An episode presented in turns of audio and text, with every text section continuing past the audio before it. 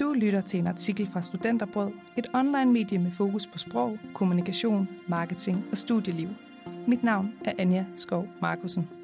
Selvom vinteren kan føles lang, er det også en tid, der byder på indendørs hygge.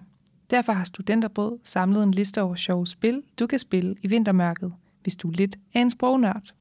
Fem sjove spil til sprognørden. Bedser viser ord. Kan du gætte, hvad ordet galfrans betyder? Kan du stave til espresso uden at falde i de typiske fælder? Så er bedser viser ord noget for dig. Udover kategorier, der handler om at svare på spørgsmål om sproget, er der også en række kategorier, hvor det gælder om at gætte sammenhænge, stave svære ord, gætte kendte udtryk og meget mere. Spillet kan varmt anbefales, hvis du skal underholde dine sprognørdede venner. Sprogspillet Som navnet antyder, handler sprogspillet om at kunne det danske sprog. I forskellige kategorier gælder det om at stave, gætte ords oprindelse, sætte kommaer og flere nørdede ting. Spillet er en tand mere nørdet end bedser ord og kan anbefales, hvis dine meget sprogglade venner kommer forbi. Bogstavsrebus Spillet er let at have med på farten, og så er det også nemt at spille.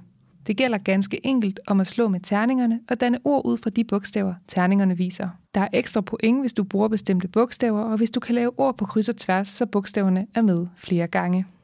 Wordfeud det minder lidt om bogstavrebus, men fordelen er, at Wordfeud kan tages med i lommen. Du kender sikkert allerede appen, hvor du kan dyste med dine venner om at skrive ord, der giver flest point. Det kan også spilles, selvom I sidder i hver sin corona-isolation. Scrabble. Det helt klassiske ordspil Scrabble skal ikke forbigås i denne lille oversigt. Det er selvfølgelig den mere håndholdte udgave af Wordfeud, hvor man dyster om at skrive ord med de små bogstavsbrikker.